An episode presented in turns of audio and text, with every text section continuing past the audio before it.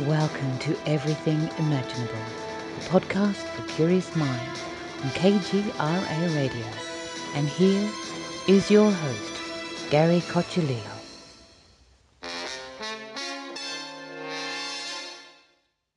Welcome, everyone, to another episode of Everything Imaginable. I'm your host, Gary Cochilillo, and today we have psychic medium Dean McMurray. And he is a military sort of has a military background as well, and a really interesting story. Thanks for taking the time to come on today. Hey, thank you, Gary. Thanks for having me on. Um, so let's start from the beginning. I mean, it, looks like you you spent like a good part of your first half of your life, at least, in the military. Right. And, right. Yeah. Um, like, like, did uh, were, were did you use your medium abilities in the military, or like, like, like, how did this all come about? you know, pretty common question, and it's great, great one. Um, you know, I wasn't aware of my my abilities until my last three years of military service. Um, and which is kind of interesting, right? Because a lot of mediums or a lot of folks that you talk to, um, you know, were aware maybe since they were very young or had a very traumatic um, event. And for me, um, you know, I don't remember having a traumatic event. Maybe I did. Maybe I repressed it. I don't know. But, um, you know, I don't remember being that um, sensitive when I was a child, but when I came out of the quote unquote metaphysical closet, I call it, is my mother um, was very like, oh, that makes total sense. And uh, I was like, what are you talking about? And, um, but to give everybody a little background, um, yeah, so I was in my last three years in military service. I had just returned from what was my last deployment um, to the lovely country of Kosovo. Um, my son was uh, just born, and uh, it was what I call all holy hell started breaking loose in my home. And what I mean by that is clocks and pictures started flying off the wall. It was the literal you know, kind of the the poltergeist type deal. Now, nothing malevolent or nothing mean was going on, but there was just a lot of activity. And for a guy that was not open to that kind of stuff, I wasn't a, I, I, I was never a cynic. I was a skeptic, and there's part of me that still is in certain aspects. But, um, you know, it was, you know, I, you know, when when a when a picture would come off the wall, I'd be like, what the heck didn't I did, you know, didn't I put that screw or that nail in the in the stud or had the drywall anchor in right and trying to put logic to, you know, something that you know so our mind could wrap around it. And nine times out of ten you know there was no reason why the clock or picture should have came off the wall or being thrown halfway across a room. And quite honestly, Gary, you know, it was uh, kind of freaking me out because at this point in my career, you know, it would have made more sense to me if somebody was trying to break in or, God forbid, you know, I was facing down a surgeon trying to get into the house. And that I can make sense of. But to try to wrap your mind around something like a spirit or, you know, and at least in the beginning, mm-hmm. um, quite honestly, not only freaked me out, but I was having a hard time to conceptualize them. And so I knew that my wife at the time had been seeing a local psychic in our area and um, for readings and stuff with her other girlfriends. And I was jokingly referring to this lady as the voodoo chick. and and I want to give a caveat to this because she does not do voodoo, but that was just my terminology because I wasn't a, a big believer in all that. And, you know, might have the craziest conversation of what uh, scented, you know, oils, you know, does the wife want to diffuse? I don't know, put that orange stuff on, right? So, um, as far as talking about spirit guides and, you know, deceased loved ones and all that great stuff, um, I couldn't even fathom having that conversation. And really, I wasn't in that I wasn't in that mindset um, at that time. I wasn't open to that. And, but quite literally, I said to my wife at the time when all this was going on, you need to get a hold of the the, the voodoo chick and have her come over to the house because uh, we need to make sense of this.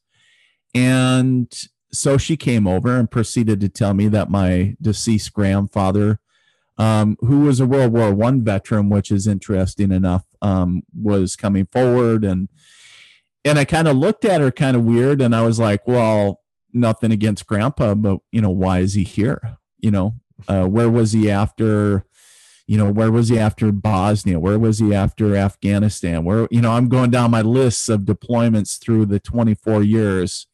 And now at the end, he's showing up like, hello, you know, he died back in the 80s uh-huh. um, when I was a kid. And, and she said, well, I don't know. I can't tell you that, but I can tell you he's here now. And so really, I just kind of brushed her off and didn't, you know, put any, you know, didn't make any connection because I wasn't again I wasn't in the headspace of receiving a message. And uh, you know, she she went on her way and a couple weeks went by and I was washing bottles for my then newborn son um, around midnight. Everybody's in bed except for myself. And uh, I just had a knowing uh, Gary, that washed over me that I knew that my grandmother, who died, uh, she died in the 80s as well, um, you know, when I was around the age of 10, um, that she was there. And quite honestly, I was like, how do I know grandma, you know, grandma's here? Like all of a sudden I get this knowing, like, what's that? Mm-hmm. you know, and I'm thinking, how do I know? And so I quite honestly start having a conversation out loud with myself at the sink. And quite literally, I said, you know, how do I know it's grandma? And I answered myself by saying, I don't know, but she's not here to hurt us. And then I'm thinking, oh my God, this is how people lose their mind. This is how they end up on meds. Oh my God, you know. And I was like, you know, quite honestly, I'm probably a little freaked out because here I'm, you know, I could feel somebody behind me. I, I was little, the EB GBs, right? And, you know, all the sensations and hairs are standing on end. So I just went to bed. I thought, you know what, I'm making it up uh, for whatever reason. Maybe I watched a scary movie. Who knows? It's all my imagination. That's what I was thinking. And I went to bed knowing that grandma was there. And so at this point in time, I'm, I'm laying in bed um, with my eyes closed, but very much awake. I'm not asleep yet. And so I think it's normal for most folks if they have a knowing about them that somebody is there, you know, we want to connect. We want to connect again one more time. So it's kind of like, hey grandma, you know, how are you? I miss you. I love you. And and then it's like my ego. My ego is my good drunk friend, right? and is like, you know what, Dean, this is all BS. You're making it up. You know, trying to put logic to what would otherwise be a you know a, a situation that's hard to explain.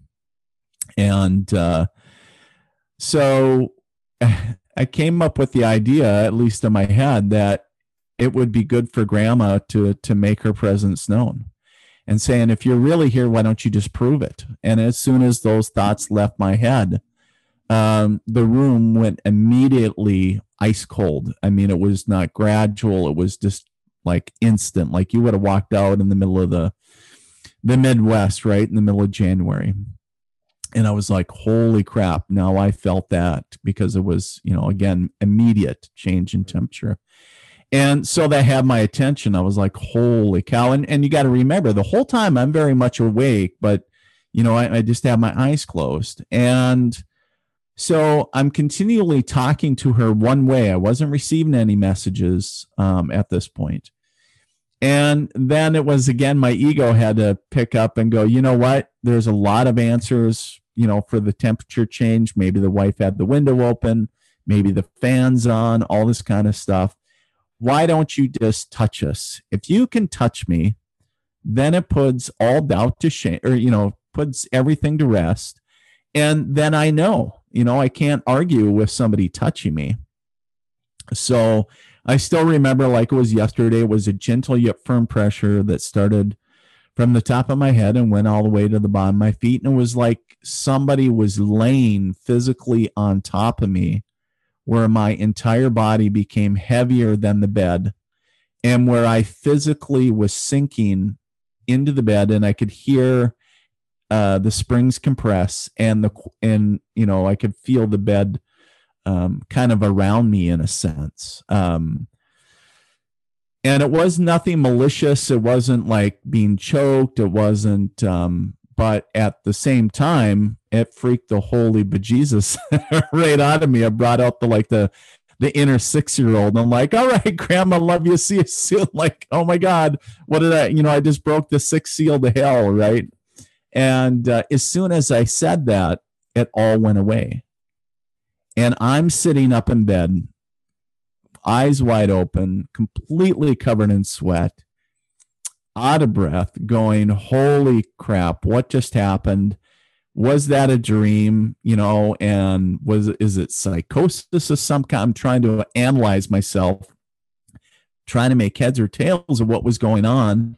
And at the same time, I'm trying to wake my wife, who in you know, like most women, you know, with having a newborn in the house, my wife has never slept really deep, and especially after having kids. And, you know, she was sleeping like she had never slept before, and it was so odd. And once she finally, once I was able to wake her up, she was like, What's going on? And I was like, There's somebody here in the house and she's thinking somebody has broken in and i said no no no that that would make sense um, there's a spirit here. And she was like how do you know that? And i said i don't know. And i was like you need to get a hold of voodoo chick. And she was like dean it's like two o'clock in the morning. You need to go back to bed. And i'm thinking uh, that's not going to happen. Like you know you get up and watch tv for the rest of the night. But um, you know and so i was you know needless to say kind of freaked out at that point. But i I was really trying to like, what does this mean? Like, why, why me and why now? Here, you know, here this was about 10 years ago.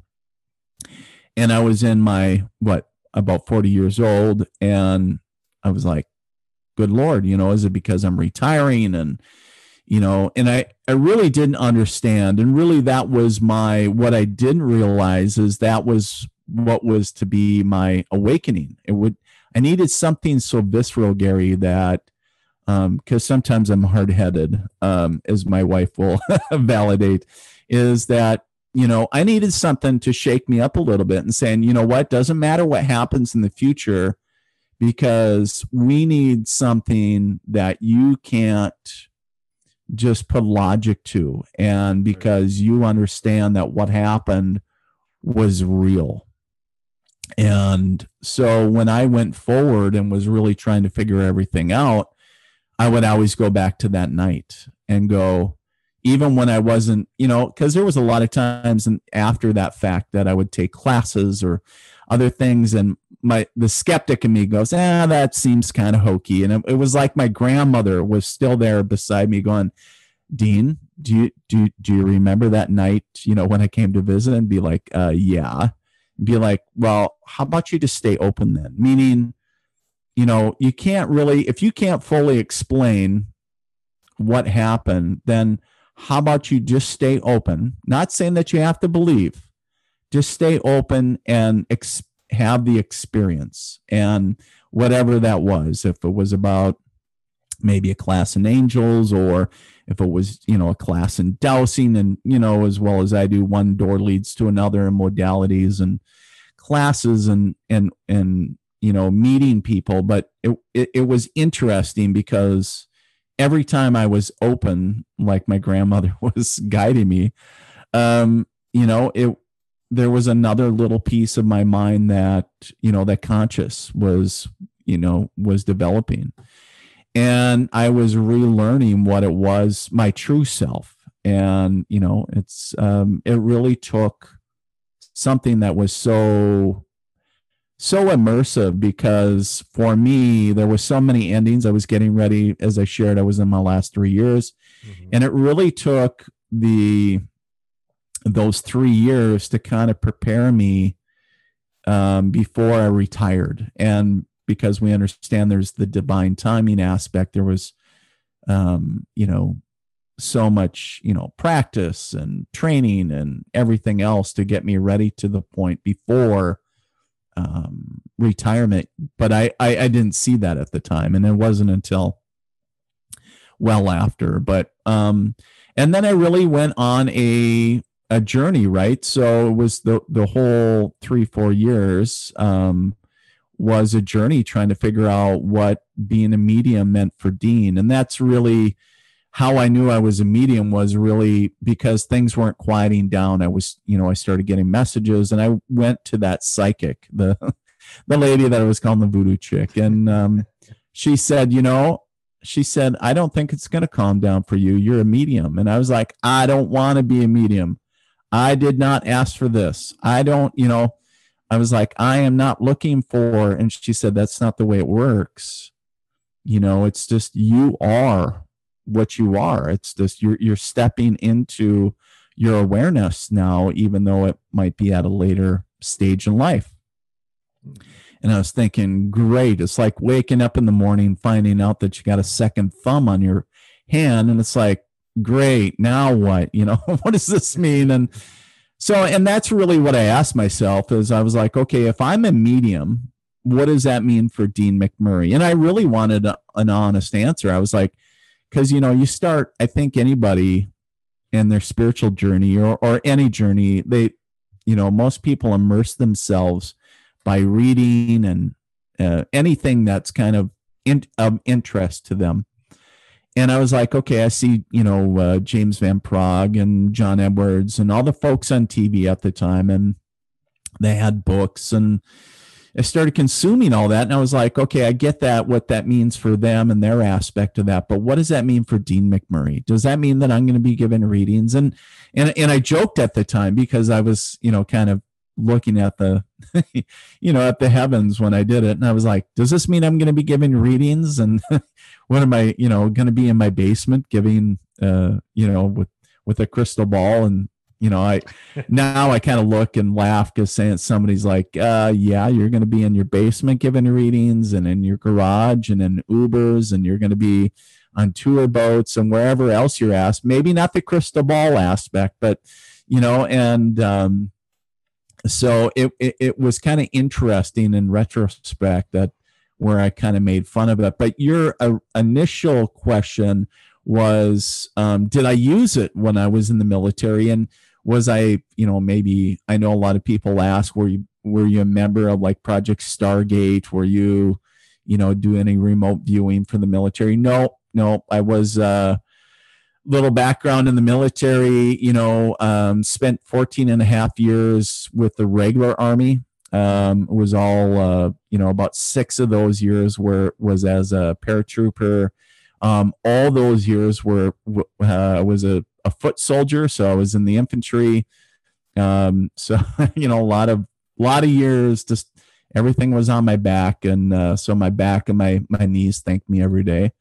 And uh, then the last ten, actually, after I got back from Afghanistan, before I um, even you know knew my wife, um, when I was getting out, I found out about a full time National Guard program and I was like, geez, nobody ever talked about this kind of, you know, uh, job. And so I looked into it and applied and, uh, you know, got a, got a position in the state of North Dakota. My home state is Minnesota. I grew up right on the Canadian border, mm-hmm. um, you know, until going into high school and everything. And I still got family there.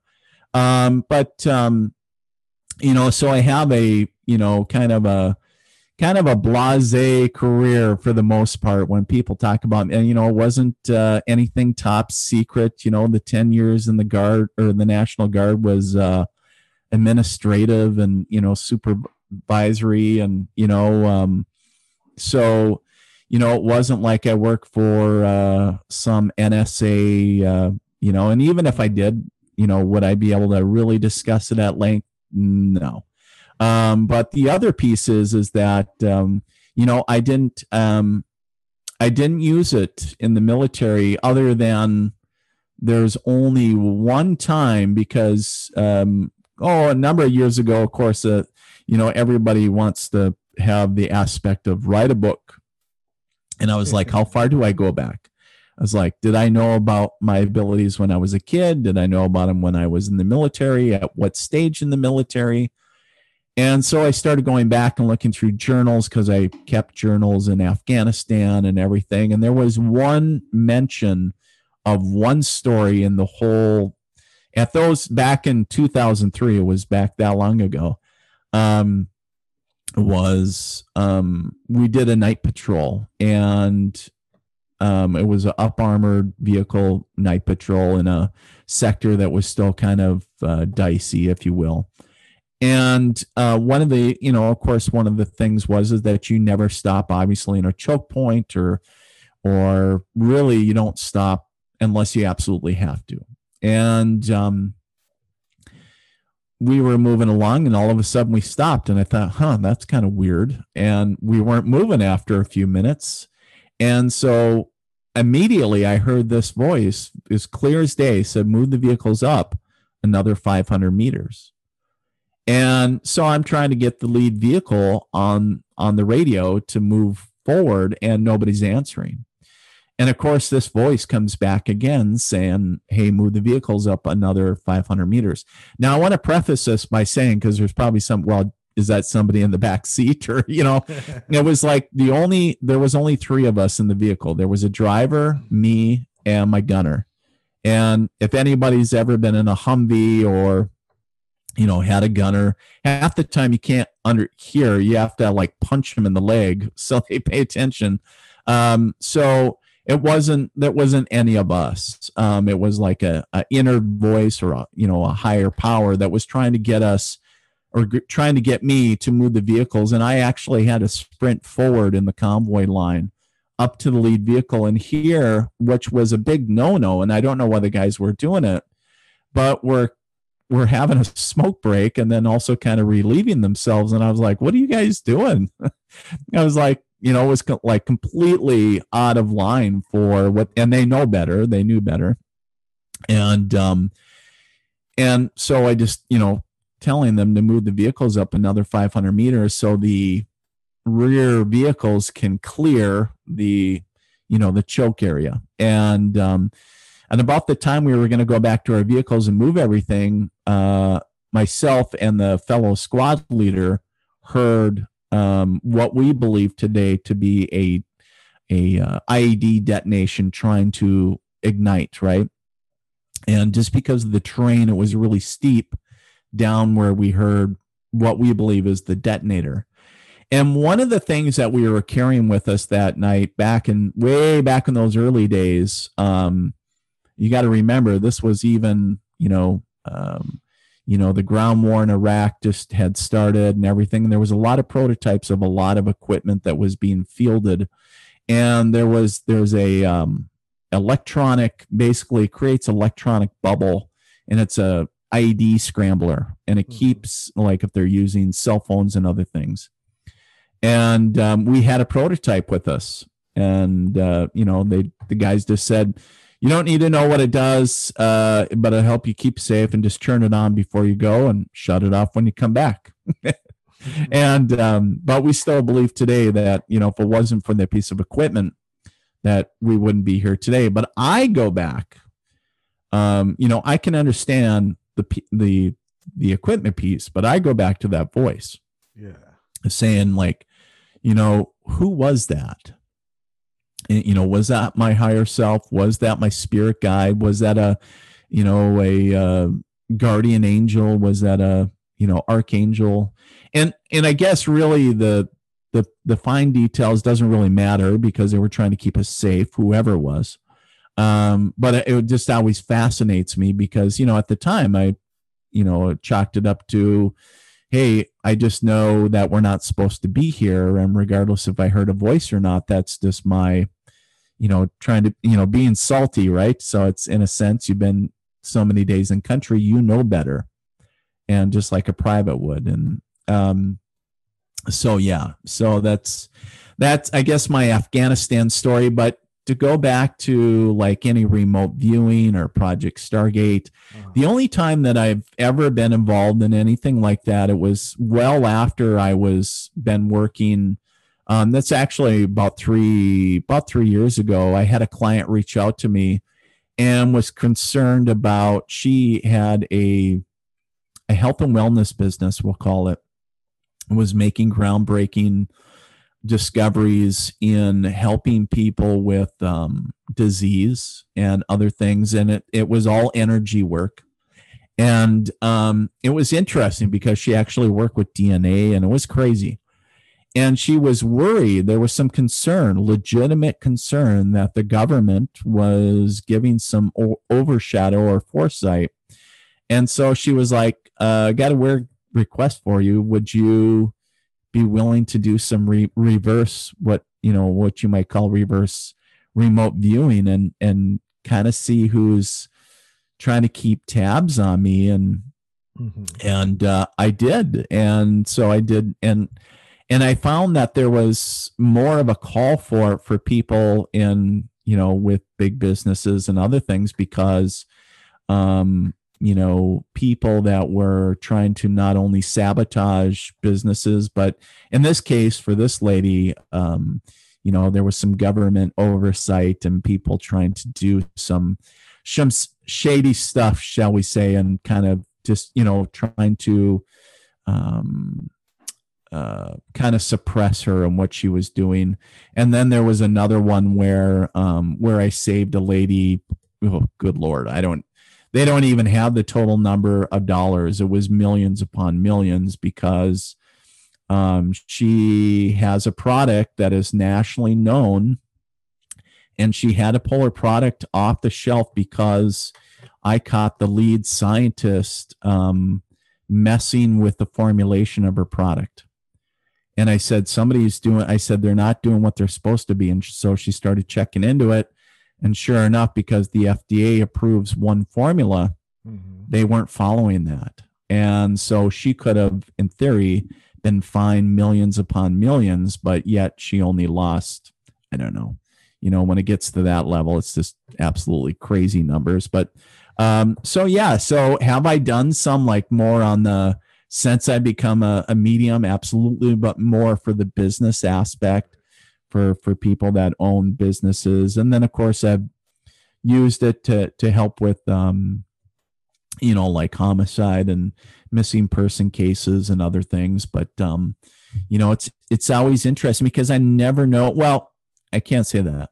Can't say that i never know what i'm going to do from day to day because i do have a schedule but with with clients. But um you know sometimes it's so different. I, you know in fact just today had a a lady concerned about spirits showing up in the home. And so then you know so then we start a conversation when i have time and you know trying to do an assessment what's going on? And um you know um so it's always you never know what's going to show up um other than hey i got so many readings today. Um you know so it's always it's it has really what's interesting gary is when i first started this 10 years ago number one i you know i was planning to work for the va full time when i retired. Um but i didn't even see myself doing readings professionally. I didn't i didn't even see you know doing i didn't even see myself giving other people readings to be quite honest. And as i into that and then it seems like it evolves and changes in ways that I could never fathom as far as saying, okay, now you're, you know, you're kind of working with uh, remote viewing, and now that's a service that you were um, offering clients, and then, oh, by the way, then you learned dowsing, and now I work with um, realtors, which is really kind of funny, and custom home builders to help sell their homes quicker. I call it intuitive real estate consulting. And so it's really just about changing energy so everybody can live harmoniously. And so I've really gone, even though I still do a tremendous amount of mediumship um, in what I do, um, I started looking at it and saying, well, what, you know, diversifying it in a sense when it comes to a business aspect. And saying, you know, mediumship is great, but what else can we do? You know, can if we can change energy in a house or find lost spirits, whatever you want to call it. Um, I hate the term, you know, ghost busting um, with dowsing, but um, you know, if we can help souls cross over and all that great stuff, um, you know, what what else can we do? Can we can we make crops, you know, grow faster? Can we make uh, you know, got a lot of friends that use dowsing for agriculture. Um, and it was really fascinating me because how I got into that niche is I started reading about um, a lot of studies from the UK and different things, and where they did it for the egg side of the house, and where they were doing it for crops and um, you know animals and you know and of course homes. And I was like, wow. And uh, then the more you learn, it's like this isn't new stuff. This is like old. And I'm like, how old is it? Like, and then you start digging more, and it's like, wow, why why is this not preached from the rooftops? Because we could be, you know, using this for everybody's highest good. Right. And uh, but so it's interesting. It certainly is, and I love bringing awareness to it. Um, you know, and of course the same with like intuition development and you know inner knowingness and but um yeah so it's it's uh it's humble it's humbling and fascinating work. Like i said i never know what's um going to be uh you know come tomorrow so to speak so. Interesting. Um, actually, um, last week I released an episode um, with a guy named I guess his name is Roger Mannon, and he was a participant of start of Project Stargate, and he also did NSA stuff, and and he just Oh. he. I mean, it it was so long ago that he's just like, you know, I'm 72. I don't care. you know, I'm gonna, I'm just gonna put it out there, right right and, and he did. He, he even uh, sent me some of the files that they used for Project Stargate. wow Something like that to use these weird audio files to get you into like a, a theta state. right So it's, it was pretty cool. Um, Now, didn't Rot no, did Mr. Manning, didn't he um wasn't he there's a place in is it Vermont or New Hampshire? The something institute. Now I'm gonna um there Monroe was a, Institute. there you go. Are is he part of that? He's not part of it, but the uh, files that he gave me uh, were created by Robert Monroe for uh, There you go. the Department of Defense. Okay, there you go. Okay. And uh, Yeah. actually, I'm going to try to get them actually remastered. Oh wow. We're, Okay. we're- I, have, I have another friend who's an expert like on that type of uh, work with the frequencies and stuff, and he's going to remaster them, and we're also going to try to remake them too with like a more modern type of termino- uh, you know terminology, so it Sure. doesn't throw people off. Sure, sure. Yeah, the So- the verbiage can be Yeah, Yeah. You know, if I could go on vacation, I think right now, if somebody said, you know what, Dean, um, if COVID wasn't in- in existence and I could go anywhere I want, I think that would be one place that I would want to go during the summer. Because number one, it looks beautiful. Number two, of course, I, you know, I, um, you know, I read the book, uh, I think it was called Through Angel's Eyes, I think it was. Um, and it just, and I was like, God, I would love to experience the Hemi Sync um, program and the different, um, you know, the the different programs they have, and I'm like, you know, it it just sounds so fascinating, um, just the way that they uh, talk about it, and I'm like, so it just sounded really cool. Yeah. Well, uh, keep an eye on my podcast. Absolutely, You know, absolutely. I, I, I be- have some of those original files now, and uh, and, and Roger's actually going to send some of the, you know, a whole, a whole bunch of stuff is going to go on. and It's going to be it's going to be cool. oh, fun. Do something that nobody's done yet. So Oh, that's awesome. yeah, Yeah, I look forward to to listening to those. That's going to be awesome. Yeah, it's crazy how just like like he. I, I didn't expect him to like, oh yeah, I'll, I'll- just send them to you. Like, okay. Really? You just you, you just send them on over. It's like awesome. It was a good stuff. synchronicity too, because at the same time I was connecting with this other guy who's like a total expert on that particular subject and, and working Right. with those kind of files and like he was able to authenticate them for me and Oh wow. so Don't you love the way the universe works? You know, you, you start opening basically one door and you start scratching around. Next thing you know, something else. It's like finding a key that opens another box. And, mhm. and it's just like, whoa, you know, and it's just like, where else is where else is this rabbit hole gonna go? And it's just so cool because it just just watching it all unfold. And it's just like, wow, just blowing your mind with it. It- it's just- crazy It is, and it's so fascinating, and it, it's so awe-inspiring. That I think that's one of the things that just intrigues me with, you know, and I guess if if I was to summarize like all the modalities we we can call it, maybe energy work or holistic community, whatever you want to call it, is how like awe-inspiring it is to be just a minuscule part of the overall whole and just be like in awe and be like oh my god did i just really witness that? Like you know it's like whoa you know mind blown. And then so then you start thinking if we or others can do this if we have this ability what else can we do? And then you know at what you know it's like what what else are we capable of? And Right. that to me is so fascinating that saying you know obviously science has proved that we only use a mere fraction of our brains Mhm. and you know and i get it uh, tv and movies you know sensationalize a lot of things but you know when i when we start having these real experiences it's just like whoa you know uh, kind of you know puts you back on your heels and it's Uh-huh. like yeah it's um truly amazing So, so with with with your readings, um, yes. I know there's like sort of like like three classifications: clairvoyant, clairaudient, and clair claircognizant. Yeah.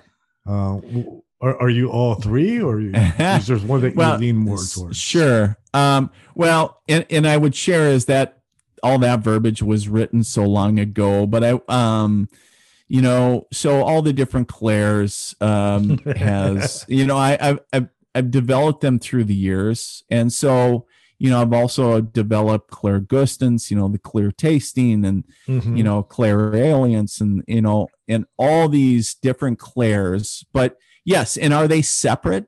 Absolutely. You know, the clear knowing and the clairvoyance and claircognizance and all of these, um, even though they're they're powerful in their own separate right, but altogether, when you're able those psychic abilities, when you're able to intermingle them, I'll call it, um, and augment your mediumship. I believe, to me, um, you know, I look at it as saying, you know what, if if I can use the other tools in the toolbox to augment and amplify my reading, I'm going to do it because if I can smell um, Uncle Ed's stinky cigars that he always, you know, smoked, or Grandpa Joe's black licorice that he always had, or you know, Grandma Irene's uh, homemade apple pie that she always used to get blue ribbons for at the county fair. You know, those are things that are very specific, and I have to understand just enough um, so I can convey those words or and paint a picture for the client. And so, if I can use my abilities um, to understand, um, you know, sometimes, and you know, I don't. And what the cool thing is, is you know, I I love it when they when you got a drinker because you know somebody that was a big loved their drink, and even though not that I was you know huge on alcohol or anything, but sometimes there is just the you know where you come across and saying, oh my god, it's the crappiest brand of beer or or rock gut whiskey or whatever it was, you know, like so they could afford it. Or not that I ever smoke, but you know, also, you know, getting the brands of of cigarettes just from the taste. And like, how would I know that? I don't know. You know, I think they're all they all stink. But at the same time, it's a knowing. And then also, I get it through, which I know sounds weird, is through, you know, that you know, I, I'm tasting a brand. How is that? I don't know, but that's how it is. Um, you know, sometimes it's, um, you know, feeling a color. You know, sometimes it's a blend of abilities and it's just really, how do I want to say? I don't want to say weird, but at the same time, it it can be very off the wall because when you tell somebody, "Hey, I'm tasting the color red," um, which has happened a time or two where I taste a color and I don't know what the red, you know, what red tastes like, but I'm tasting it and I don't know why I came through that sensation, but that, you know, for whatever reason, that's how it's coming. And so, you know, the thing that I've learned is don't fight it. Just, you know, recognize it as is and, you know, just share that. Just and I know a lot of folks out there that present, you know, professionally, they can say things very eloquently and and present things on a platform um, maybe a little bit differently. Um, right. It sounds however, a little what, bit like a synesthesia. A sen- uh, yeah, a little bit. I mean, uh, like uh, where people can taste colors and taste color. Yeah, and it's not really, and it doesn't happen all the time. Sometimes mm-hmm. it's just like if it's almost like the energies get mixed up and it, they're just flowing to me. So where you would think that typically, you know, somebody would see the color red, um, or you know, if the vibrations somehow, when they're transferred to me, come through taste, it's like, oh, that was the color red, and it's like, hot. What does red taste like? Well, I don't know. tastes like blue. Hell if I know. Mm-hmm. You know, it's like, um, it's just a knowing, I think, and it, but it comes through sometimes in taste or other things. And you know, how do you, you know, you know, when you're getting clairtangency, when you're when I feel the fabric of somebody's dress, and the same thing about well, you know, it looks like, you know, when I look at something and go, you know, that really looks like silk, but then when I feel it, it's like, yeah, that's not silk. That's, you know, a look-alike. Or wow, that's really fine fabric. It's almost like velvet. Um, you know, how do you, you know, to really, when you get down in the weeds, like it's, you know, trying to explain how are you feeling the energy to the point where you understand what it is and understand that we all learn from experience. So at some point, I must have touched silk or mm-hmm. velvet, but how do you explain something you never seen?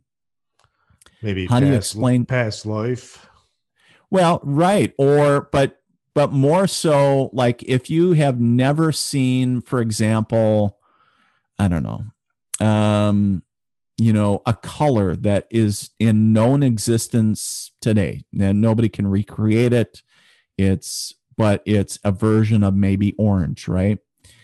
And how do you explain that? You only you can only do so much with the with the language that we have and our yeah. knowledge. And saying okay take the most vivid orange that you have ever seen and then amplify it by 5 million times and then you know and it doesn't even compare to that but it's just a beautiful just know that it's a beautiful shade of orange or whatever mm-hmm. and so sometimes trying to accurately convey something that hasn't even been shown in pictures or uh, you know trying to even closely resemble um, what it is and at the same time when you see it as a medium um, or as the seer whatever is saying oh my god it's absolutely breathtaking and i right. and what what sucks is sometimes you uh, finding the words to describe to the clients like I wish you could see this. It's absolutely breathtaking. And, you know, um, and and a lot of times I think about it too is if you had a good friend that was blind and was never ever had their sight. And so to describe everything to them, you know, how would you describe the color blue? Is it through feeling? Is it through, you know, um, but you know, that and that's so where they, you know, but is all blue cold? Is all black hot or or is all red hot. Um, not necessarily, but you know that's for the individual discernment, I guess. But so it's just something for everybody to think about, I guess. But um, you know, sometimes I think about those things, and um, you know, sometimes even though I've been doing this for a while now, um, sometimes there is still a, a moment of struggling. Like, how do I even begin to describe what I'm what I'm getting? And yeah. sometimes it takes me a while because I got to find words that describe something that I have no, I haven't even seen it in a book. I don't even know what it is, and nobody else has either. And you know, or at least of this world. And so, yeah. So, so, so would, would you describe some of this stuff like when when you're picking like like frequencies basically like like light and color are all frequencies sounds is frequency. Right. And, and, even matter is is is you know made out of vibration just a lower lower vibration. Um you think that's what it is that you pick up well, I think so. Um, one of the things that I always used to say in the beginning, especially, is like when I would connect to somebody in spirit, it was like the the energy would get so dense that it would formulate a picture in my mind. And whether it was a picture of a flower, if you think of, you know, if you animated a bunch of pixels on a computer and where they all come together and they slowly, each pixel comes together and it creates maybe a picture of a flower or whatever in a sense, that's kind of what it was doing. And if you think each pixel represents a molecule or whatever, and so these minuscule parts and all vibrationally in alignment. So, absolutely. I mean, I think if we were able to, like radar, right? Mm. So, radar is sending out this signal, this vibration, and it hits something, then it bounces it back, and then we, re, you know, it gets read as far as you know speed and uh, distance, all that great stuff. Mm-hmm. Um, you know, in a sense, could it be the same way? You know, in a rudimentary, I guess, explanation. Absolutely, and we understand that there's light photons, and you know, our body is and everything is communicating, whether it's you know, like my desktop here, whether it's my computer, um, me, you, we're all communicating to each other and everything around us at all times and these um, carrier particles are you know exchanging i believe it is light protons. I might be getting off on my science a little bit but you know when we talk about light and energy and frequency um, you know really it's all just i mean it's all validated by science. It's all just exchanging information. And but yet we give them these terms of frequency vibration and it's like where and so we're starting to interpret all these signals. And that's that's all it is. It's just like we get beyond the you know how do i want to say? We we start to interpret their language or the language of the vibration and saying what is it trying to say um when we tune into the vibration? A lot of times when i connect to especially angels, archangels, um, any entity that is extremely what I would call extreme high vibers, um, you know. And a lot of times it's like almost like that whisper or like a just a, you know, just a faint buzzing. And it's like raising, raising, raising my vibration or my energy so I can match it and then trying to tune in and find the right frequency and saying where are you? You know i want to i want to talk to you guys. What's going on? Where you at? And then once i'm at the same frequency then it's you know saying what are you guys talking about? You know what's up? And um so i think that's the same for for spirits and other entities as well. It's just finding out what channel they're on. Right. You know? Um do you two questions um, do you think there's a difference between a medium and a psychic? And um, well, you know, answer that question first. I already forgot the okay. second one. that's all right. So that's a great question. Um, I always do this with my students. We talk about the difference between a medium and a psychic. So yeah, so according to book, um, you know, a psychic is somebody that is able to read, you know, the client's energy, um, able to get like past, present, future information, more fortune style readings, right?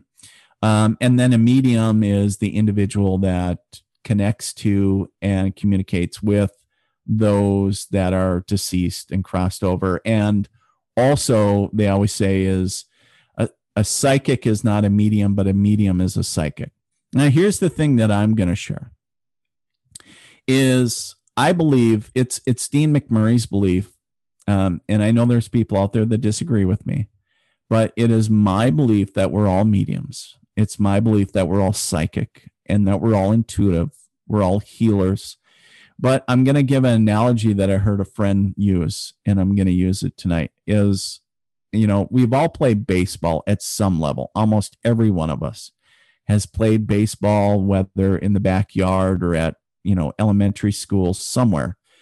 So if you use spirituality as baseball in, in this analogy and saying, okay, but where do you want to take it? So you know at the same time is you know if we're if we all have these abilities um you know some lie closer to the top and you know so like for for example for me it was you know uh, mediumship just blossomed like i didn't even ask for it um, for some people it's a healing modality that they just all of a sudden realize that they have um, and other modalities there's so many out there um, but i always say this is that you know you know, looking at baseball analogy again is like, where do you want to plug into it? Do you want to take it to the majors? Do you just want to play a pickup game in the backyard? Do you want to, you know, play in college?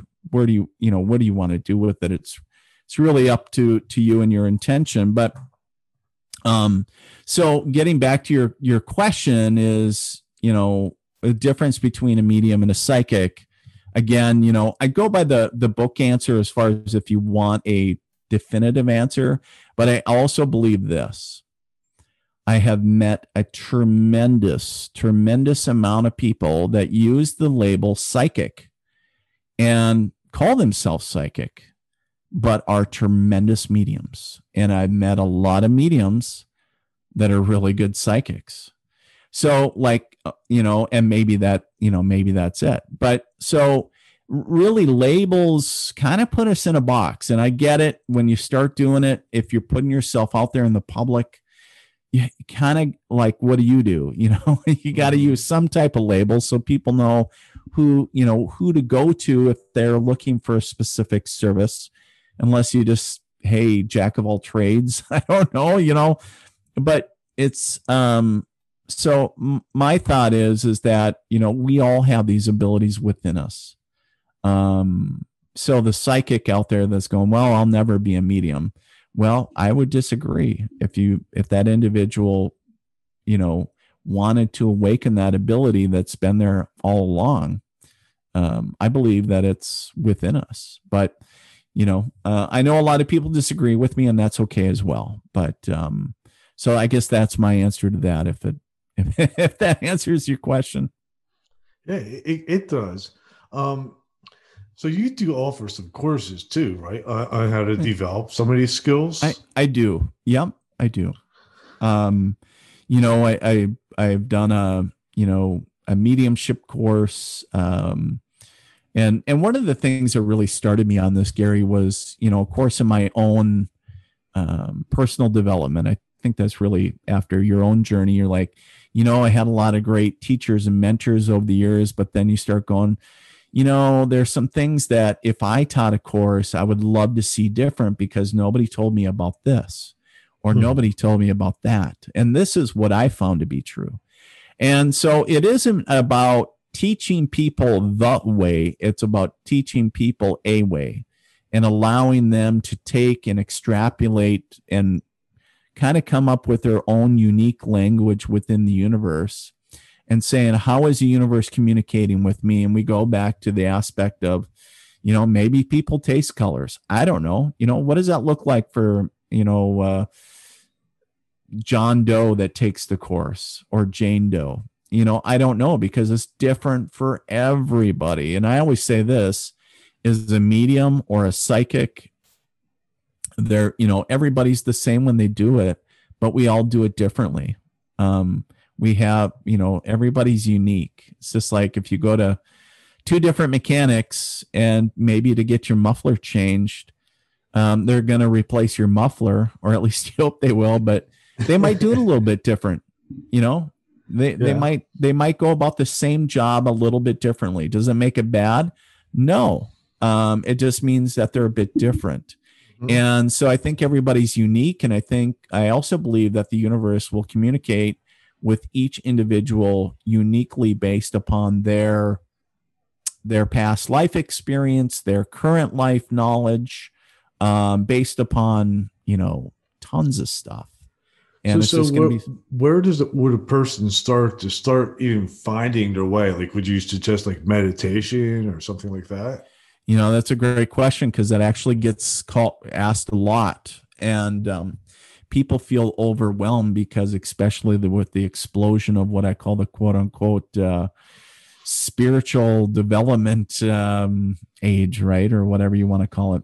Um, you know, I would say start where your interest is, um, because that will kind of fuel you, or you know, kind of fuel the fire. Um, so if it's meditation, then start checking out you know, different styles of meditation, or you know, may, maybe meditation groups. You know, Google Google's a great. Uh, is a great tool, you know, checking out stuff in your area or maybe online courses, whatever the case is. Um, I will say this whatever you're doing, and I always tell my students this and anybody that I run into, is regardless of what you're doing, reading has been and continues to be the most number one readily available resource, and it is still the cheapest um, because because the invention of the internet, right? And and granted, you have to take it with a grain of salt because you have to discern for yourself: is this truth? Does this feel right? Um, and if it doesn't, just okay, next. You know, there's billions of you know, in, uh, you know, sites out there. Um, the other piece is is that um, you know, geez, I'm sitting here in eastern North Dakota um, I know my public library for a fact has books from James Van Praagh in it. Um, so I know, um, you know, there, that there's other areas, um, and the reason that I say that is because you know, we're where I live in North Dakota. It's maybe a little bit more progressive than other areas of the state, but um, you know, so what I'm saying is, is that you know, it the information is out there. You just have to look for it. Mm-hmm. And you know the the old adage: when the student's ready, the teacher will you know show up. And so, regardless of what that is, it, if it's if it's somebody physical, if it's somebody by video, you know, they're everybody and their brother is teaching a course now, and that's a I mean that's a great thing. I I think that there's nothing wrong with that, but um, now you're being given more choices more than ever. And now it's time for you to discern. And that's an early lesson in using your intuition. Um, because early on i think so many people waste thousands of dollars on courses going well that was a waste of money and you know after maybe years uh, it could be a you know it could be several years of study it could be months of study and you know a funny story with that i i uh, a respected teacher and a mentor of mine um, was uh, doing a light body course. It was like a six month meditation course, and I thought, God, I really should do this and you know awaken this something in me. I wanted to. I had this vision of this yogi on top of uh, the mountaintop, right? And um, so it was my ego wanting me to go, is really what it was. And I was like, okay. And it was I think it was a couple thousand dollars, and uh, and it was a significance. And and and the teacher very knowledgeable. He is a good, great teacher. I gotta say, in the six months that I did it, I did have some absolutely mind bending and blowing experiences. Um, so the course itself, um, no complaints. But what I found was it took six months and several thousand dollars for me to figure out I don't really like traditional meditation. I was like, and but I kept on it because every time I felt like, you know, kind of dropping out from class, so to speak, I was like, I spent how much in class, and I was like, damn it, you made a commitment. It was kind of like having the conversation with myself, right? And it was like, you're going to stick with it till the end, and I did. But you know, at the end, it felt like I was really forcing it and so, what I would say is this if anybody's out there like, oh my God, I've been in the same situation, try to use your intuition early on. And, you know, sometimes are we going to make mistakes? Sure. Um, but, you know, obviously learn from them. But um, one of the things that, you know, it was more about patting my ego at the time because I thought, I'm looking for you know the the old adage i'm looking for inner peace oh i gotta find and while it was you know always obviously always right inside me and um but you know and i also did learn some other things and with the course it wasn't just about it wasn't about med you know meditation per se um but i learned that what doesn't work for dean and that's kind of how i when i get to the segment in my courses about meditation saying I get real with it and saying, you know what? Guess what? You're going to probably figure out what you don't like before you find out what you like. because you're like, you know, I don't like guided meditation. I don't like that. I don't right. like just sitting there super quiet. Um, because I'm wondering, is is 15 minutes up? Is it up now? When, when's that? You know, I have a kitchen timer set. Is it gonna go? You know, um, so maybe for those people, maybe it's you know, walking their dog. Maybe it's listening to their favorite, uh, you know, music, whatever, you know, I don't, it can be hard rock. You know, you can, people meditate in all kinds of different scenarios. You know, one of the things that I found, Gary, is um, uh, during my, the, that, that initial three years when I was kind of trying to figure out what the heck I was going to do when I was going to grow up. And, uh, the we we had moved we had moved homes and i was actually painting in the garage um, and it was so crazy because i was getting so many downloads meaning i was i was connecting to so many spirits and i was taking so many messages because it was something that was in a meditative state. And i was like wow. And that was one of the things that made me go you know um, you know and and of course sometimes i found that happen in like doing some projects that i don't sometimes maybe i don't have to be as present but it's taking my mind off of uh oh my god we got to take the kids to the dentist you know the to-do lists of life and mm-hmm.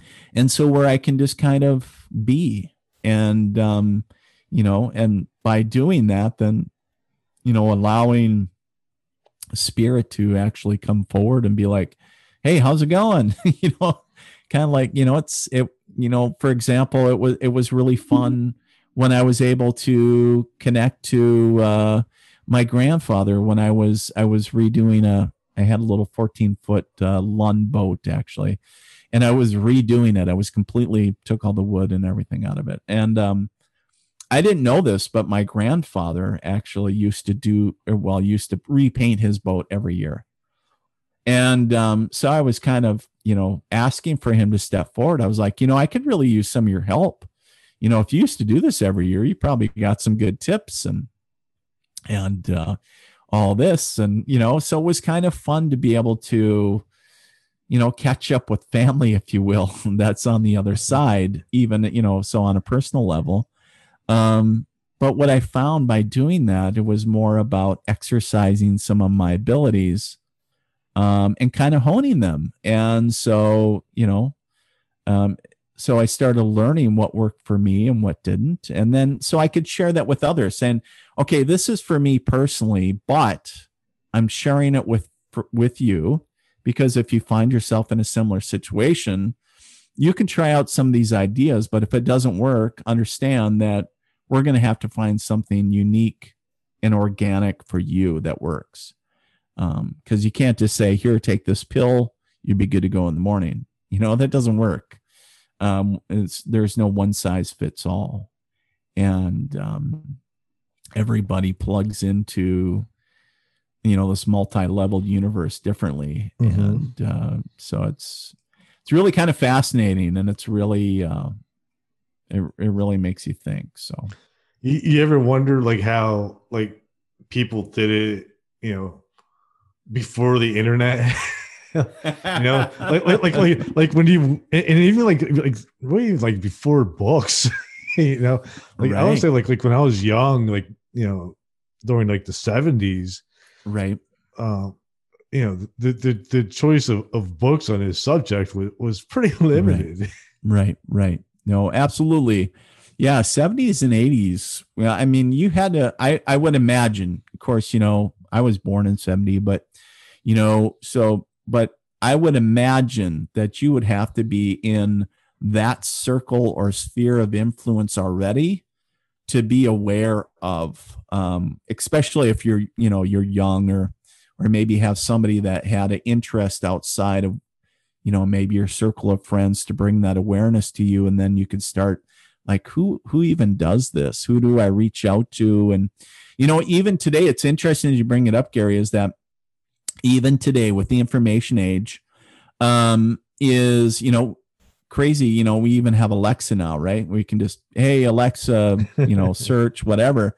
Um, the crazy thing is is people still struggle. Like you know when you're having that experience when you're in your awakening or you're having a crazy experience a lot of people struggle because they go who do i even reach out to?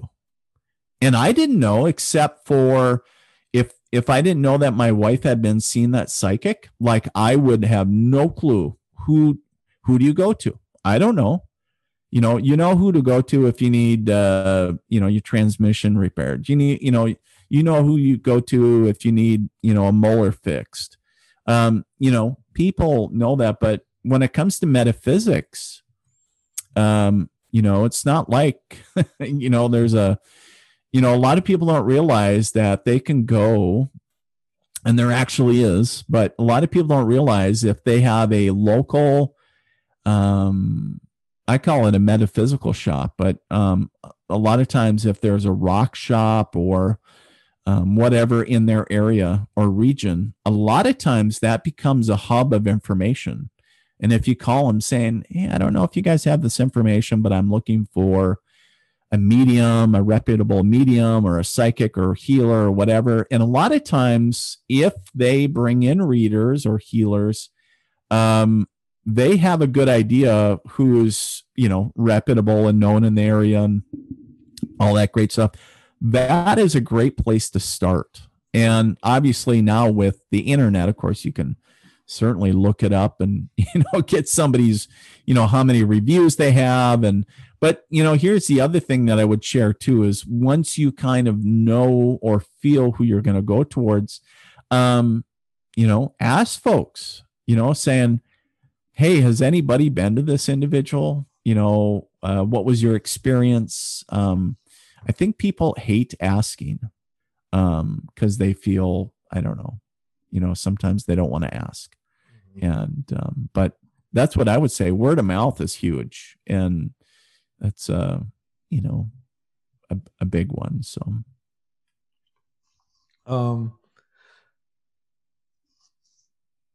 you know one thing I, I've I've interviewed quite a few mediums and, and, and psychics and stuff, and um, and I found like like you know obviously there's some of them I totally believe in, and they've proved themselves with me, like you know, over and over again by getting stuff right, and you know, it's amazing. Um, how about the ones though that that get stuff wrong? Like I had one guy on here, and I asked him to. This was before the election, and I asked him to predict who you know who's going to win the election. Sure. And he sure. picked he picked Donald Trump. Okay. Um, like like was was is, is a bad hit disqualify him? You know, I I I would say no, um, and here's why. Um, you know, one bad or a few bad, you know, predictions or readings, whatever, um, doesn't make one person a, you know, doesn't doesn't sink the person's boat in my mind because a couple things. One, you were asking a question based on, uh, in reality, probability um, because there's a lot of factors in somebody's getting elected, right? Mm-hmm. Um, and even though a lot of times the energy is set in stone as far as, um, you know, things are going to happen or whatever, but you know, you never know. Um, there, all you know, maybe the energy at the time was um, hanging heavily over Donald Trump and you know, and I'm not trying to defend him either way um, because um, I don't know the guy. Um, but at the same time, is you know the future is always unfolding because what somebody does or doesn't do in the given moment can certainly vastly change future outcomes. And right. so understand that um, you know things like that could change. So I would say, you know, if it was one or two things or whatever. But if it's habitually always, always wrong, and then I would say, well, you know, maybe, you know, take it with the grain. I don't know.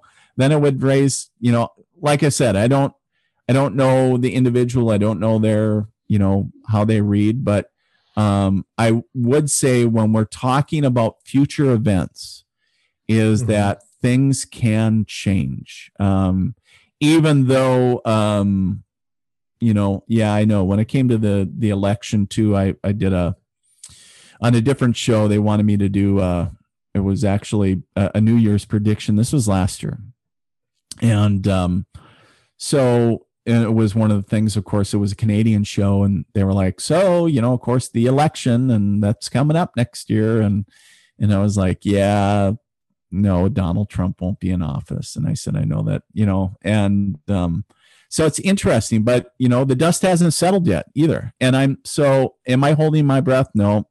Um, but I know that, you know, and I always number one, I always stand by what I say. Um, and even sometimes I get it wrong.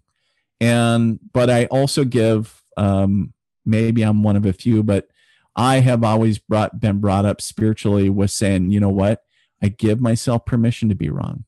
Mm-hmm. And because that way I'm not tied to the outcome. If I'm emotionally tied to the outcome, if I was emotionally, or if I was, um, if I'm emotionally tied to who I believe mm-hmm. that I want to be president, um, then I would, you know, might be swayed, right? And what, right. if I'm giving a reading, do I want to be emotional either way? No, I want to be impartial because that way I can come in as the clear vessel and I can just give you the information as I receive it. And, you know, saying even if it doesn't come to be, sometimes that's okay.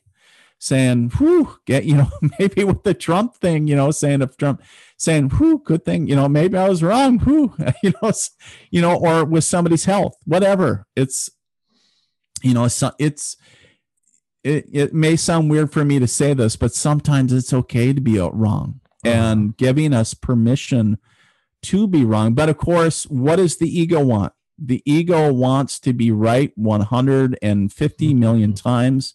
And of course, when you have a paying client, you want them to have validation, you want them to have closure.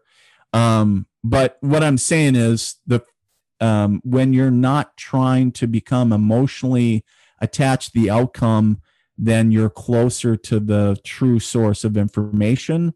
And then you get to the higher percentages of being interpreting the, the information correctly. And, um, you know, so whether that's mediumship or psychic, um, but again, when you're when you're doing future stuff, all you can really do is, you know, listen to or trying to interpret where the energy I call it an energy snapshot because if you would have, you know, when I did my prediction, what was last year. I think it was in November, December. It was almost a year ago. Um, it was just a snapshot in time, and it could have certainly been more in favor of Trump at the time. And so, and that's what I would have gave, but Hmm. um, but that's not what I said. But anyways, Right. um, that's Well- my interpretation. That's my that's my take on it. But when it go comes back down to that, I, I guess I wouldn't Yeah. Well, sink his boat just for that. Well, piece. this, this particular psychic actually used to work at Trump Plaza in Atlantic City. Ah, okay. Well, a little bias, I would think, saying, okay, I, I get it. And I would probably just, okay. um, yeah. So I, you know, it's kind of hard to, yeah. So, but anyways, and, you know, it, and I think it would go, I mean, how cool would that be to, you know, have somebody that worked there and then become a psychic, right? But then all of a sudden going, you know, as much as I want him to win, yeah, I don't feel it. And, mm-hmm. you know, it, it- and, but that would be real, right? Yeah. And because there's been a lot of times where, sure, in, in, in, you know, where I want a certain outcome, but if I get conflicting information, you know, sometimes I know that it's not always the answer I want to hear. And same for a client saying, I know this probably isn't the answer you want to hear, but um, this is what I'm getting. And uh, sometimes I have to get, you know, validation outside of myself. You know, I have to go to other, you know, go to other folks and saying, Hey, can I get you your feedback on this? And I need your, you're kind of like your uh, intuitive two cents, so to speak. And um, yeah, so So, so when you do a reading, um, do you have to prepare ahead of time, or do you just do it? So I, you know, I usually just do it. Um, of course, obviously, you know, like tomorrow, I, you know, looking at my schedule the day prior, saying, "Oh, I got a reading out wherever." But no, I don't sit and meditate anymore. Um, I did that early on. I, you know, I had a whole ritual I would go through, I guess, so to speak. You know, kind of meditate, and and then I started realizing I was like, you know, spirit knows before I know when they're going to have a reading, and I was like why can't I just already be protected? Why can't I already be connected? Mhm. And I, so I, you know, and I was like, you know, why am I doing this and kind of wasting the client's time? Because they're really here, they're paying, they're paying for a reading, and you know, why wasting, you know, time to to do this whole meditation? And so I just kind of made a an agreement with my guides saying, "Hey, you know well before I do that when I'm doing a reading, um, and so here's what I'm asking: is that um, you know you need to be there when I need you, and that you know you're protecting me, and but we don't need to go through the whole formal deal." Um, as far as calling you in and you know invoking you guys. Like i'm trusting that you're already there and, and punched in and clocked in ready to go. I'm just gonna you know whether i meet the client or whether you know of course with covid you know log on the computer and pull up you know the video or whatever we're doing that you guys are there with me already. Um, i'm trusting that. And so you know uh, i guess to answer your question is that you know you know pretty much i don't uh there's really not no preparation needed um anymore. And um as far as like uh yeah there's like i said in the early days there used to be a whole uh kind of a ritual in a sense. I don't want Mhm. anybody to get visions of dean you know bare almost naked dancing around a fire with a chicken foot. And you know it's like i didn't do any of that crazy stuff but you know i would i used to have clients come to my home and we have an office set up here in my basement. And um but i i you know i used to you know make sure it was very inviting and it looked more like a spa and you know so we you know you got to make sure the house is picked up. And and we started really realizing because my wife also works from home and that it was more invasive having clients always come to the home. And so probably oh geez it's been probably two years maybe three um two three years anyways um, we really went mainly all online. So we stopped seeing people in person, at least at the house. Um, I was seeing, you know, special events and parties and um, occasional one on ones with people either at their home or special locations.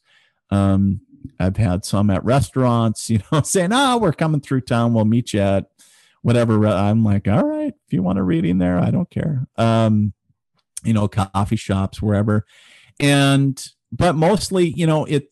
Uh, everybody has cell phone, you know, whether it's phone or you know, Zoom video. Um, you know, technology is our friend nowadays. So I know it's not as personal, um, but since COVID hit, it really we were already in that mode, I guess. And um, so, yeah, it's uh, it, it really has changed. Um, that's for sure how we've conducted business. But um, so I guess I, I kind of uh, got off on, on a rant there a little bit, but you know, I guess to answer your question is, um, you know, yeah, you know, it used to be a whole drawn out thing, but now it's, you know, we just get right into it. So, mm-hmm. Pretty cool. Could you give me a quick mini reading before we wrap Absolutely, we can. Absolutely. All right. So one of the things, obviously, Gary, we can't you can't see on my end um, is I just got a pad of paper here. I got your name down, and I'm just doing a like a sketch, if you will. Um, not that I'm an artist or anything, but basically what I'm doing is what I call kind of a snapshot, and I'm just taking in a if you think of my um, quick little uh, again snapshots and you know seeing where spirit is showing up angels and all those folks. So um just give me one second here. All right so we'll go right into it. Mm-hmm. okay all right make a few other notes boom all right so um one of the first things like i said i connect a lot to archangels. Um, so, and I usually ask them to step forward first if they have any information about you to share. Um, so we have Archangel Michael. We understand Archangel Michael is, we understand is all about protection, right? Right. Um, all about the color blue and just a really nice protective aura or bubble around you. Um, there is something about uh, past accident or something protecting you and it almost feels like the angels kind of pulled you out of harm's way in a sense um, and it was almost felt like uh, where michael kind of put that protective bubble around you in those earlier years if that makes any sense to you so yeah. um, I, I, was a maniac in my teenage years. Were you? Is it is it one of those I'm surprised I'm oh, still oh, yeah. alive I, type I, deal? I, I, played in a punk band and just took tons of drugs. Oh it's Lord. Crazy. Okay. So it so your your guardian angel is probably uh smoking like 12 packs a day and a couple like Back oh my then, god yeah it was it's like oh my god i had to retire after him okay so that makes a lot of sense it's just you know yeah, if you're really living on the edge, it just really tells me, you know, Michael just because I just saw a really thick bubble, and then it was almost like you were in a like uh what what felt like like an auto accident or whatever, but almost like boom, like putting you in a bubble and in a sense like saving your life, so to speak. But mm-hmm. um then jumping over Archangel Gabriel. Gabriel we know is the messenger. Um, obviously, you got the podcast. That's great. Um, uh, Gabriel works with everybody that has a message to convey. But we also want, I also want to talk about the intuitive aspect of you, Gary. It's one of the things that I really don't think, um, at least I'm aware, is that really about the the claircognizance aspect for you. And claircognizance, we understand, is just the clear knowing, right? And in my world, I always just say Gary knows shit, right? So you just know it's like it's a boom. You just know it and it's almost like where you get set in your ways. So it's uh-huh. like just trust me go with it. I just know this to be true in a sense. Um, and just kind of going with what you may chalk up as your intuition or whatever but understand that gabriel is involved in that as well.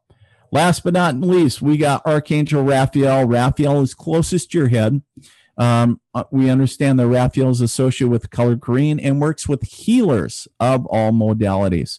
Um, so one of the things as well is I, you know, and it's so weird because when I connect to um, Raphael around you, I keep on wanting to go. I keep on getting uh, what I'm understanding is like the country of Brazil, and I'm like, what? What's up with Brazil? Did you know? I don't know if you took a trip there and you know maybe have one of those spiritual journeys or a healing, but it was so weird because I keep on feeling like there's you know tropical climate. I'm like, what? What's up with Brazil? Um, so very interesting, but we understand that it's um, it's like Raphael standing behind you and almost, and I know this sounds so weird, but putting like um, your, uh, you know, almost like channeling his energy through your arms and hands, like putting you on like a glove, so to speak. Uh-huh. Um, so understand that I don't know if you've had some really weird um, healing channeling experiences or what's going on, but there's something connected there. Um, there's also something about an internal, um, and it feels, ra- um, let's see, I'm just trying to feel where it is. Um, I almost feel like, did you have something go on with your gallbladder? No. Did you have? Okay. Hmm, okay. Well, I'm going to write that down. Um, there's something coming up with it. Uh, and I'm not saying, oh my God, now you got to run out and get checked. But at the same time, obviously, you understand that just to be aware of your body. And if you feel that there's any concerns, obviously go to your, uh, you know, your your healthcare provider. That's my medical caveat. But um, you know, one of the things that I do get drawn more to the the gallbladder, and I was like, God, I almost felt like some healing took place in that aspect. So I don't know if there was something perforated or something damaged at some point, but understand that um, Raphael is helping with that area as well. Oh, okay, so let. Oh, go ahead. Ah, I said that's good. Okay, yeah, that's good. Saying that, yeah, if I'm not aware of anything that's, I, I hope he's got it fixed. All right. So let's talk about some spirits for you, Gary. So immediately we got a female that steps forward on the mom side of the family. Understand that uh, feels to me like she would have passed in her mid 70s, and I'm understand that she passed from cancer. One of the things that interesting enough is that I keep on getting um, what I'm seeing is like um, roosters associated with her. Now these aren't the actual animal, but these are more of the decorative niche type if you would have seen like throughout the house or in the kitchen. Um, so whether like roosters embroidered like on aprons and uh, dish towels and maybe like little knickknacks up on the cupboards and different things. I don't know what's up with the roosters. I guess it was her thing but um, i keep on seeing them like everywhere um, that was kind of her what she liked um, the other thing is um, Hmm. What's going on with the okay? So I do keep on getting like a yellow, um, you know, like standing in uh, the kitchen area. Um, it was like a low shade carpet, and then um, I keep on seeing like yellow cabinets and like um, like a checkered pattern uh, uh, curtain and it feels like she passed in the spring of the year. Does that make any? Can you recognize or validate that? No. Yeah. Um, definitely not the curtains or anything. Um, okay. And does the roosters make sense to you? Because that was really big. That was like thrown right in my face. You know, it, it, it's it's it's weird. Like nobody, I don't know anybody in my family that had roosters. But okay. I'm the one who's been always been obsessed with roosters. You have? yes. Really? You don't have yeah. aprons with them on, do you? I mean, we probably do. My wife probably has them. Yeah, we have really? tons of rooster stuff in our kitchen. And where does that come from? Do you think? Do you is that something that you remember from your childhood, or I have no idea. Interesting. I, I, I just had okay. this obsession with with roosters. Yeah, fascinating. Okay, Okay. Yeah, it was like thrown right in my face, like, and it was big. So understand that, you know, whoever, and I, and I do trust that this will make sense to you. Um, but it's interesting. Yeah. Roosters, just the craziest thing. Um, and that's not very common. Like that's only, I think that's come up in two other readings that I can actually remember of. Like that's not a common decor theme. Mm-hmm. it's like, um, so I also have the male that's over on the father side of the family.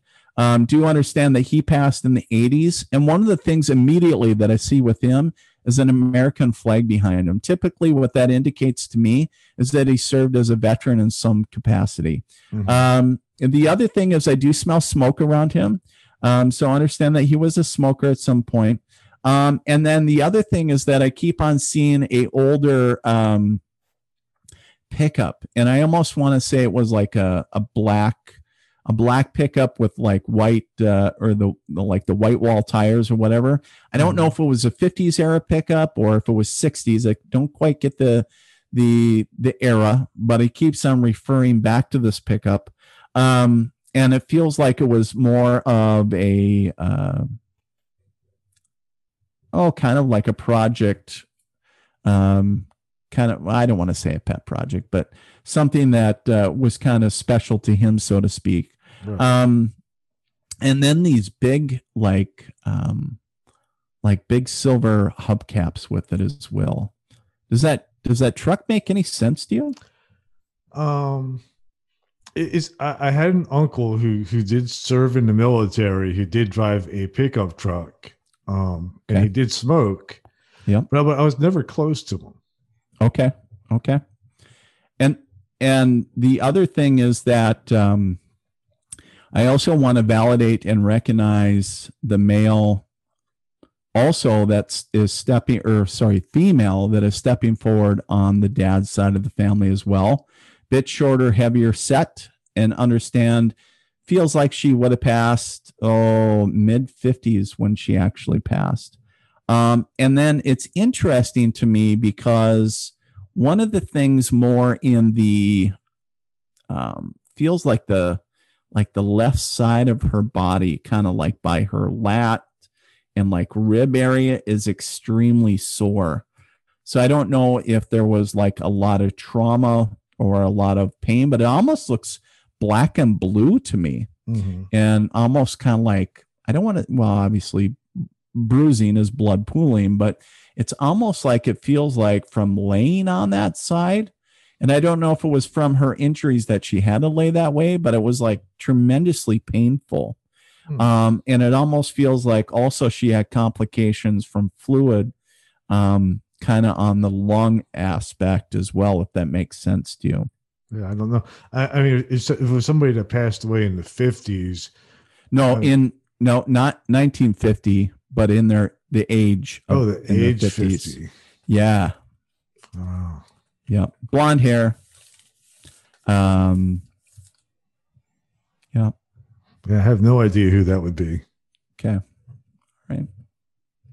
But one of the first things, and I and I trust obviously who these folks are will will make sense to you. But mm-hmm. um, one of the things too that um, that uh, is coming forward is obviously you know this Gary is you know a tremendous amount of love and support for you but talking about really new ventures and the thing that they keep on showing me is uh, which is funny enough, is I keep on hearing like connection and where you have like two ends of an extension cord and they keep on plugging it together. What I'm understanding with that and what I keep on hearing is that you're making um, the next level connection and not meaning like guest connection, but like in business. So where you're, um, you're getting that, you know, shifting up to that next level if that makes sense mm-hmm. it's like almost that the next level of consciousness or understanding or whatever it is and it's like been really striving to to make that deeper connection so um, really kind of interesting in that aspect um, and then the other thing is that um, it also i keep on being shown a circle they keep on showing me a circle and it's almost like the loop getting smaller Um, and what I keep on hearing is like a sphere of influence is getting smaller. Um, so I don't know if you've been getting really good at um, like getting rid of, you know, maybe the people around you that haven't been supporting you or what's going on. But um, I'm understanding by what they're telling me is that um, it's just, it feels like you're, you know, that core support internal circle Mhm. is getting a bit smaller for you. Does that make sense? Oh yeah. I mean, well, I used to live in New Jersey and I had, you know, a ton of friends. And Right, you know, right. my life was always busy with with friends. And you know, since I've moved down here to Alabama and COVID hit, you know, it's Right. definitely, you know, shrunk quite a bit. Right, right, right, right. And I got to ask you one last question because there is a crazy dude on a set of drums, like going crazy, like you just, in my in my words, like he just took some speed or something, and he's just going crazy on some drums. But I'm understanding that uh, he passed from cancer, which is very interesting. Um, and but uh, just a wild man with that. Um, does that make any sense to you? Drummer passed from cancer. Um, not from cancer. No, I mean, I I, did have a friend who was a drummer. Um, Okay. Who who passed, but he overdosed on heroin. Okay. Okay. So, all right. Interesting. All right.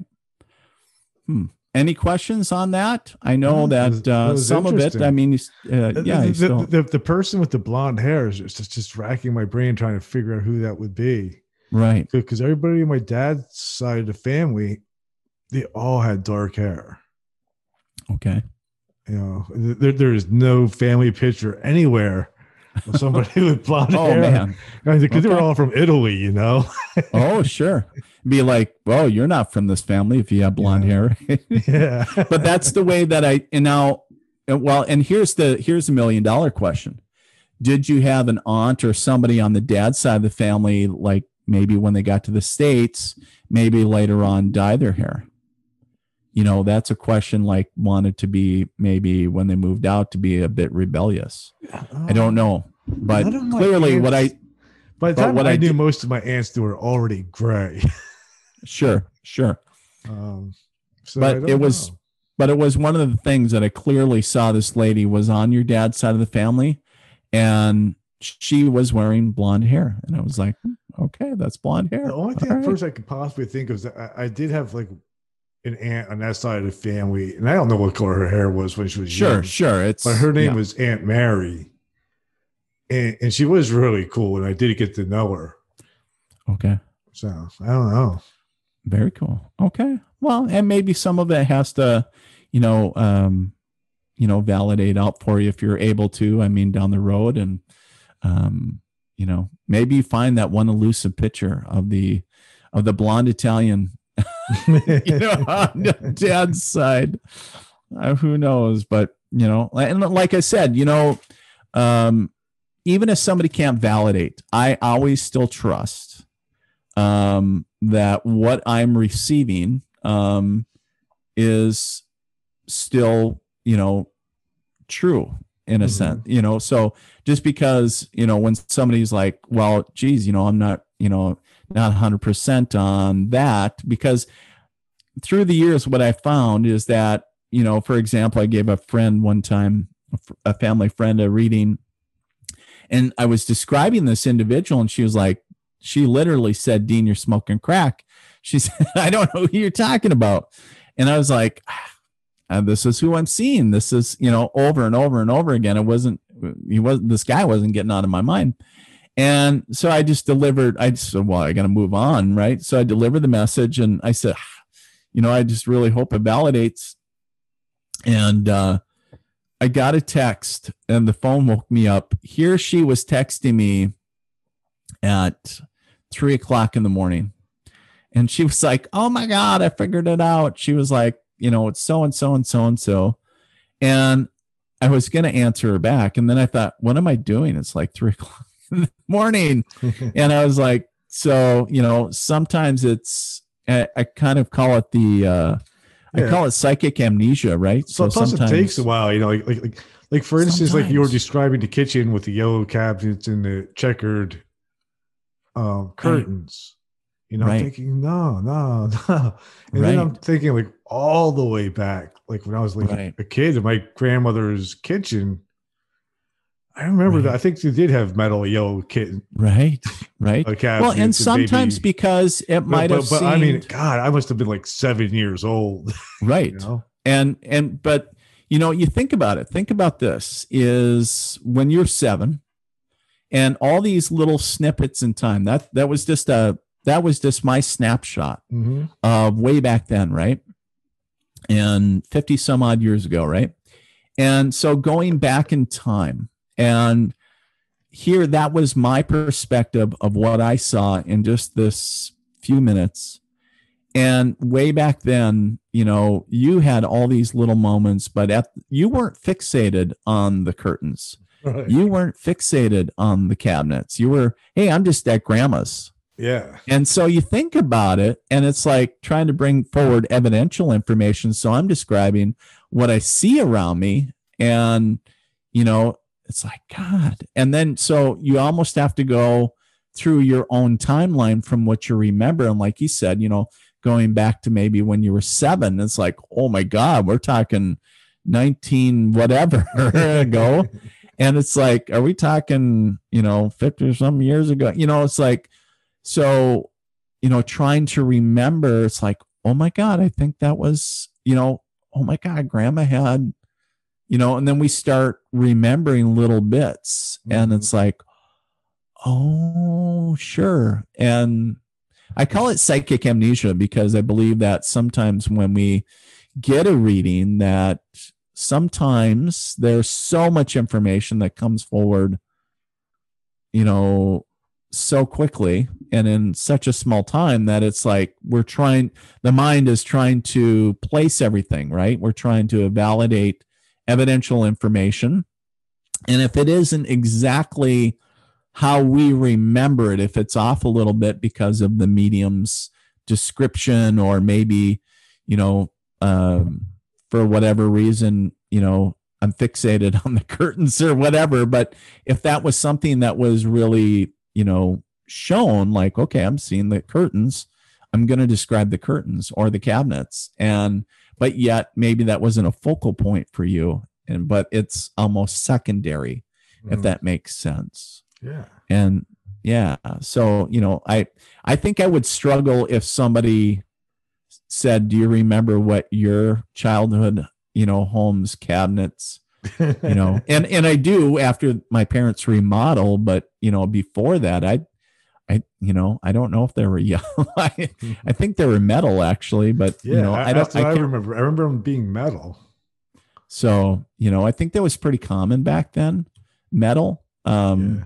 they're certainly pretty durable but um you know and they were all kinds of nice colors right the yellows the greens the the pinks the you know it's like i i don't know what people were thinking but you know it was uh it was popular at the time so They evidently love I that don't know. tacky stuff. yeah the tacky stuff right i love going into homes that they still have the all uh pea green bathrooms or the pink uh uh bathrooms or whatever and it's like oh i'm at i'm at my grandma's house and it's like yeah we bought a house like that It was- but um um, so so where can my listeners find you to get in touch with you? Absolutely. If they want to check me out, um, they can go over to my website at deanmcmurray.com or themilitarymedium.com. It'll take you to the same place. Or if you want to check me out on Facebook, they can do that, Military Medium. Um, and it'll take you right to my Facebook page um, where I'm the most active. I'm on Instagram, all those other platforms, but I'm the most active on Facebook. All right. So what I'll do is uh, in the notes of uh, this episode, I'll uh, put the links in there so my listeners can get in touch with you. Hey, perfect. I appreciate it. So do you have any other? So so how how about the books? Have you written the book yet?